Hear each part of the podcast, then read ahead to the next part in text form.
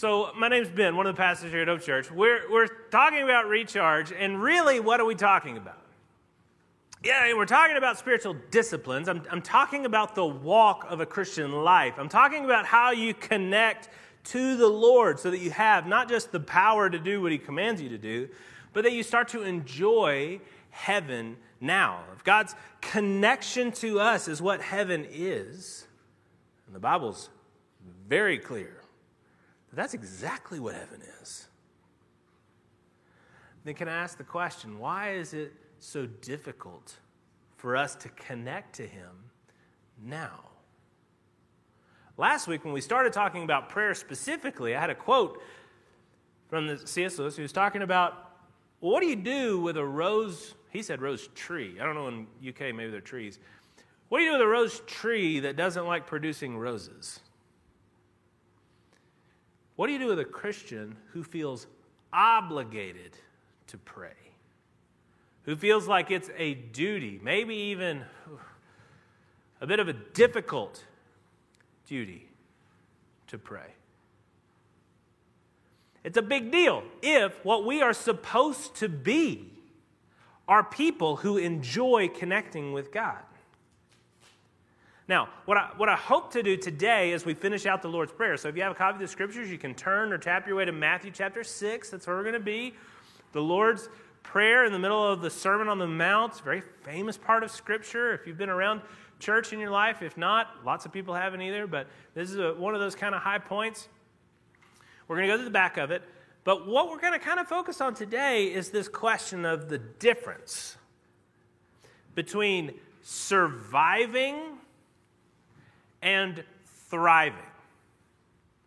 Having a relationship with the Lord that is present, possible, technically there, something that's there that you kind of like begrudgingly have to work with every now and again, or the light and hope and joy of your life. If you think of it like a relationship, I, I, can have a relationship with my wife. We can be legally, technically married, and we can just survive, and it can be real rough. Or we can spend a lot of time on it with each other. We can really work on forgiving one another and engaging with each other about the problems and difficulties and enjoying one another and the really good parts, the really good times. And then all of a sudden, our marriage becomes a place that's thriving. It's possible for humanity to, to live, to exist in really, really rough places. You can survive Arctic temperatures with very little food that never really fluctuates. You know, you can live on like rice cakes or granola bars or whatever the explorers work on. You know, you can, you can survive on very little water with almost no sun. You can almost go mad, but you can survive. But why would you want to when you could thrive? when you could live somewhere warm with lots of interesting food every day and lots of people and lots of fun and beautiful mountains and all the stuff that most of us choose to pursue in our life. Are you, are we simply trying to survive in our relationship with the Lord? Or are we attempting to grow into a place where we're thriving, where it's a sweet place to be, a place we want to be? I think the main difficulty is going to come up. What we talked about last week in Matthew 6, 9, and 10. He begins, he says, Pray like this. This is Jesus teaching his disciples how we should pray, not just the 12, us, all of his disciples. This is how we should pray. And he starts by saying, Our Father, beautiful gospel statement, our Father who is in heaven, who's above us, I am, he's independent of us. Hallowed be your name. Your kingdom come. Your will be done on earth as it is in heaven. I think that's the rub. I think that's the main spot. I think that's the reason that we're tempted to sort of minimize our relationship with Him and let it sort of dry up and harden because we really don't like having to admit that it's His kingdom, His will, for His glory. I mean, I'd much rather live a life where it really is my life, with my priorities, where I spend my time pursuing my pleasures. If you begin by praying, Our Father in heaven, hallowed be your name, your kingdom come, your will be done, in my life as it is in heaven. You're confessing a biblical truth, but it's a hard one to swallow that you actually don't have time. You actually don't own your life. You don't own your body. You don't own your pleasures. You don't own your priorities. It's all His. Ooh, that's hard to admit. That's hard to want. But I'll say the back half of the Sermon on the Mount actually gives us quite a bit to grasp, quite a bit to live within. It addresses some of the reason that we would want to engage in this relationship with God, His provision, His protection. And it also diagnoses some of the reason that we really don't want to go back and be in His presence.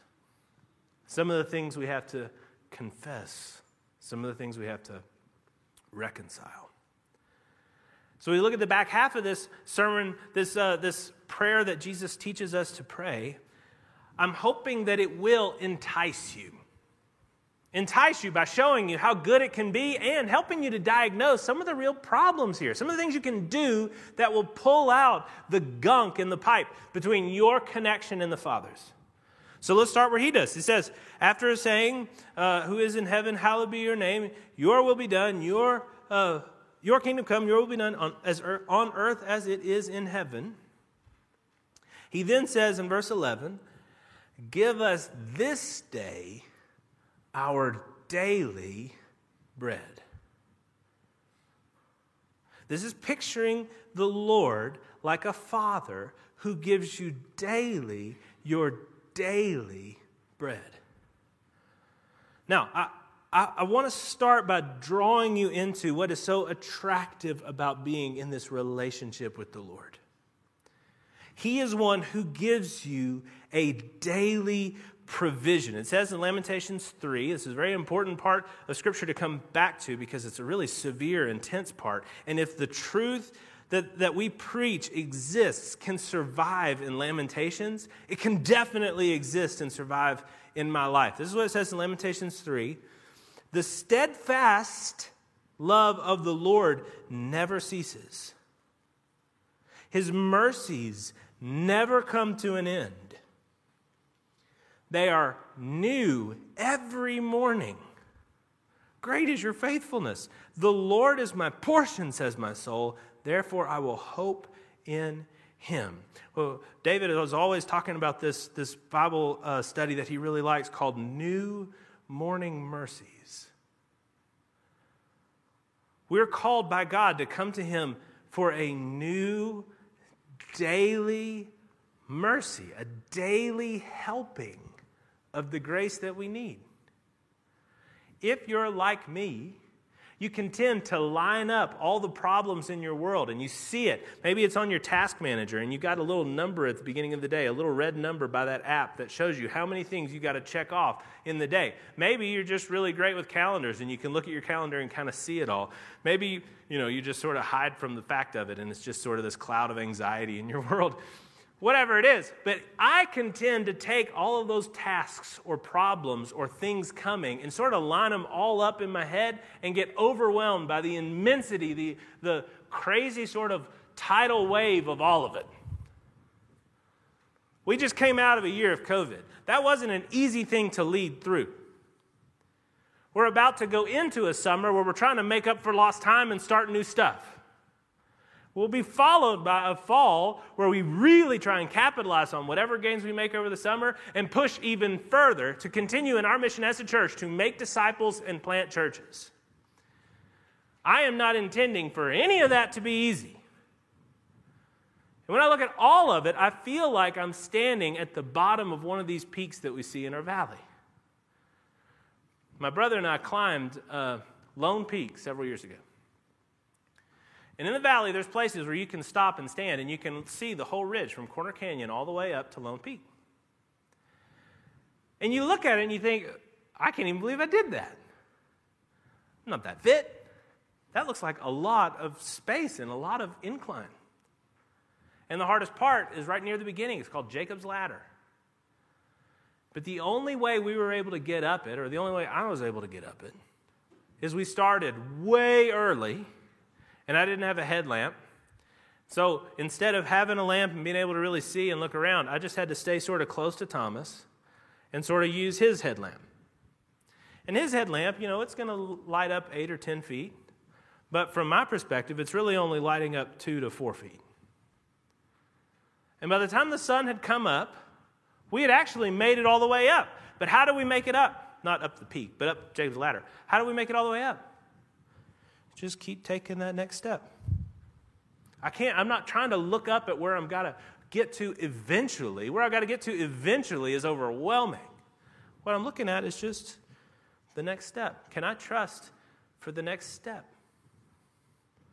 That's what he's calling us to. He's calling us to just take that next step, to just continue to trust, to see right now, today, will he give me the grace to resist temptation today?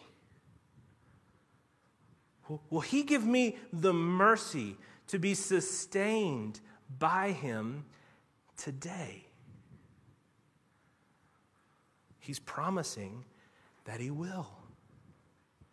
We're going to put our, our hope and our trust that He will in the most extreme of examples. Now, it, it's regular, it's possible for us to believe and trust that dads will provide food for their kids. I provide food for my kids. And it's not always easy. We had dinner Wednesday night for our community group. We bought pizza. And we were just talking about how many pieces everybody had at the end of the night. That's not always a fun thing to do. It's kind of an accountability moment, maybe. But I was talking with my daughters, and Caroline ate twice as much pizza as I did. She's eight. And she's still skinny as a beanpole. It's not like she's just this massive thing. She's really, really thin. She's just growing, and that's what it takes to feed growing kids. If you've ever been a parent, that's probably what they talk to you about most. Can I have a snack? They need a lot of food, and they need that food regularly. But good dads provide the food. Pretty crummy dads still provide food. And God is saying that He is going to provide for us, and He's promising it. He's leveraging it on much, much greater evidence because He says in Romans 8 32, He didn't give up His own Son. I'm sorry, He didn't spare His own Son, but He gave His own Son for us all. How will He not also with Him graciously give us all things? We don't pray the Lord's Prayer without knowing the whole rest of the story, without thinking through the whole of the gospel. They trusted that God cared more about them than many sparrows as they're reading through and listening to the Sermon on the Mount. But we can know that He does, trusting in absolutely the provision He's given us through Christ. So, when it comes to the moment of prayer, I can, I can go to this God and I can see it as this very sort of difficult, astringent, uh, painful sort of thing where I've got to bow the knee because I have to, because I need Him to help me do the stuff I want to go and do. Or I can see it as walking into this pantry of new morning mercy. That's what he's promised, that's what he's proved. And while he does start with this wonderful, beautiful invitation into this warm, thriving relationship, he then immediately begins to talk about some of the stuff that makes it hard to be there. So, yeah, I want to be in his presence. I want to be with him. But to be with him, I do have to address some stuff or he wants to address some stuff. It says in 612, forgive us our debts as we have also forgiven our debtors. He talks about asking for forgiveness. Now, there's going to be a, a confusing moment here because you can say to yourself, I thought that when I trusted in Christ, I was saved. I thought when I gave myself to the Lord and trusted in Him for my salvation, that I really was forgiven. Not that I was invited then into a payment plan of asking for forgiveness regularly. I thought it was done, and hey, it is. You got time this afternoon? Read through Hebrews 10. It talks about how the sacrifices in the Old Testament were done daily, but not anymore.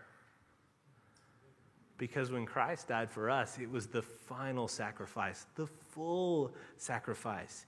He said from the cross, It is finished. So, why do we go to him daily asking for forgiveness for our sins? Well, it's possible, again, for you to exist in a relationship with the Lord where, where He doesn't leave you, even though you pretend like all of this weight on your relationship isn't there. But every time you sin, every time you knowingly do again that thing that you know He hates, you're adding a little bit more weight to your relationship with Him. Because He's a real person and you are a real person. And the way that you're interacting involves all of the ways in which you've interacted towards each other. Now, every time you sin and sin again, you're adding that much more, that much more weight to that moment, to that connection. And it's not going to break, but it's not pleasant. Rachel and I love to watch FailArmy. Please don't just go watch it on YouTube because sometimes, like within the last three years, they started bleeping everything. But before that, you know, somebody slips on a mouse, they don't necessarily like say, oh, golly, you know. So be careful who you watch it with or whatever. But they usually will show really, really funny stuff. They'll generally also, one of the kind of themes are these overloaded vehicles. And I found one, but then I was, eh. so I Googled it and I found a, a different one. It was a picture. Look at this guy. I don't know how hard your job is. It's not that hard. That guy's on a bicycle carrying the entire convenience store from one place to another. I don't know what all he's delivering, it's very brightly colored. But look at the small bicycle with the absolutely tremendous load. And you can see the guys around him, they're impressed. I'm impressed, but I'm not jealous. I would love to be as strong as him, but I don't want to change places with him. I think your relationship with the Lord can start to feel like this. Man, it feels like you're running through mud when you're trying to talk to Him. Why? Well, you got this tremendous weight. It's not theologically, it's just relationally. You've got relational weight in the fact that you are continuing to do things that offend him, that you know offend him, and you're just going to pretend like you didn't. You're just going to try and get through it, however, you have to get through the prayer so that you can get back to doing what you really want to do. God is inviting you to daily cut that weight off to come to Him with, with just the reality of knowing, like, man, Lord, I am a sinner. Did you hear David say that? We say it every week. We say it every week because it's the most essential thing to say. If you, if you don't know you've got a problem, you won't ever look for the solution. If you don't know that you're sick, you never call a doctor. We are broken people.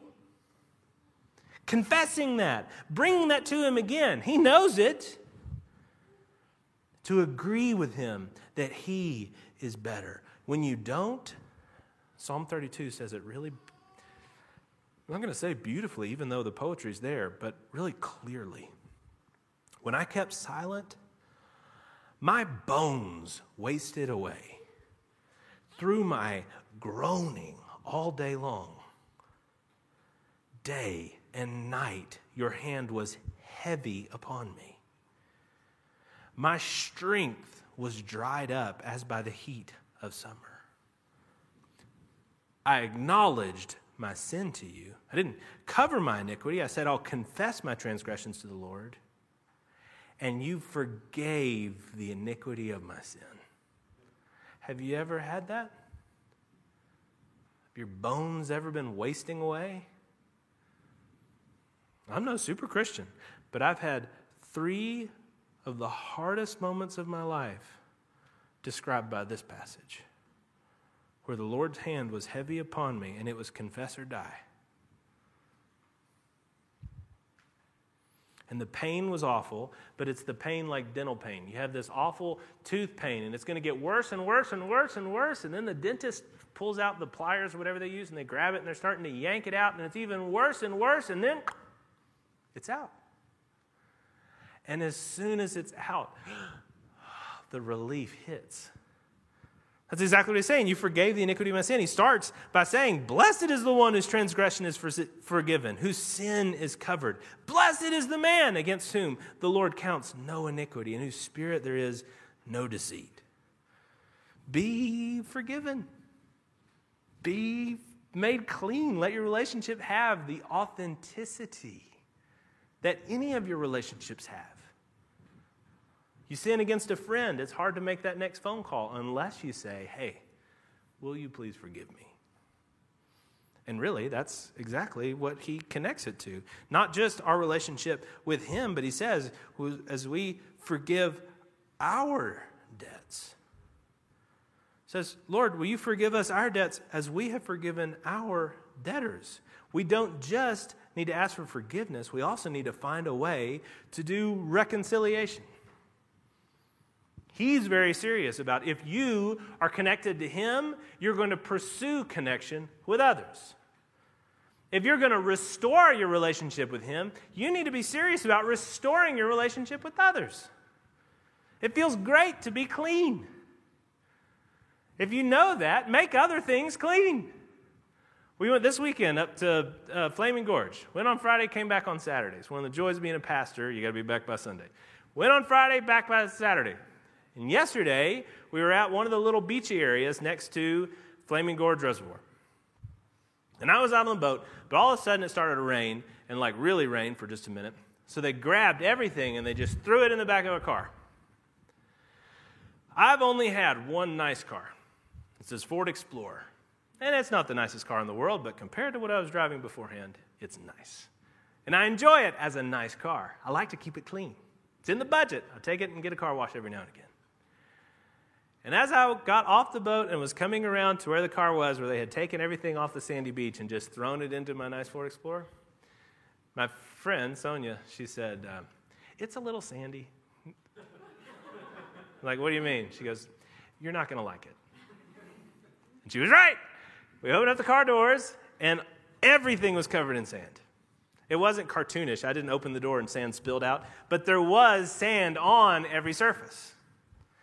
Can I tell you, it was a, just about the only thing I could do right then to go get it vacuumed. Yeah, okay, we can't do that. We got to go potty. We got to drop people off the house. Uh, okay. But as soon as that's done, I got to go find a vacuum cleaner. I can't buy one in this little town. Okay, great. Where are the vacuums? Where, how, do, how much does it cost? It's like these little coin operated vacuum cleaners. And sure, whatever it takes. I don't even know that anybody has coins anymore. I'll drive around and panhandle, whatever I need to do, because I need to vacuum the sand out of my car. It feels so good to be clean, and it feels so disgusting to be dirty. I want to clean it up. Now, in your relationships with other people, who are you avoiding? Who are you not reconciled to? When you come on a Sunday, who are you hoping didn't come? When you go to the reunion, whose eyes do you avoid? Who are you dreading having a conversation with?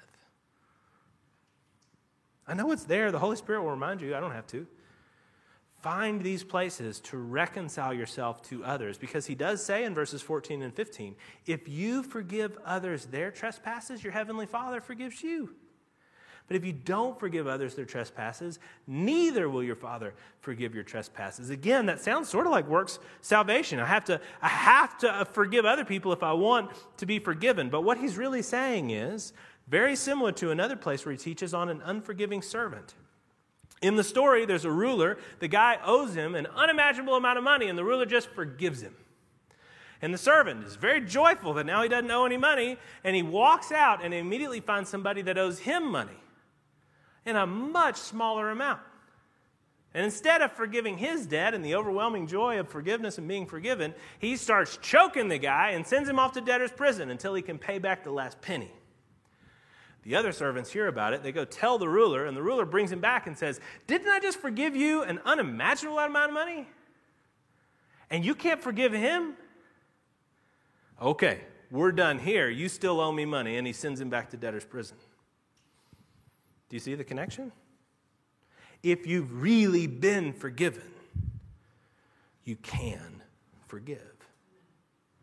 Now, it's going to be really hard. And I understand that for some of you, we believe that people are broken. For some of you, the things you're going to have to forgive are gigantic.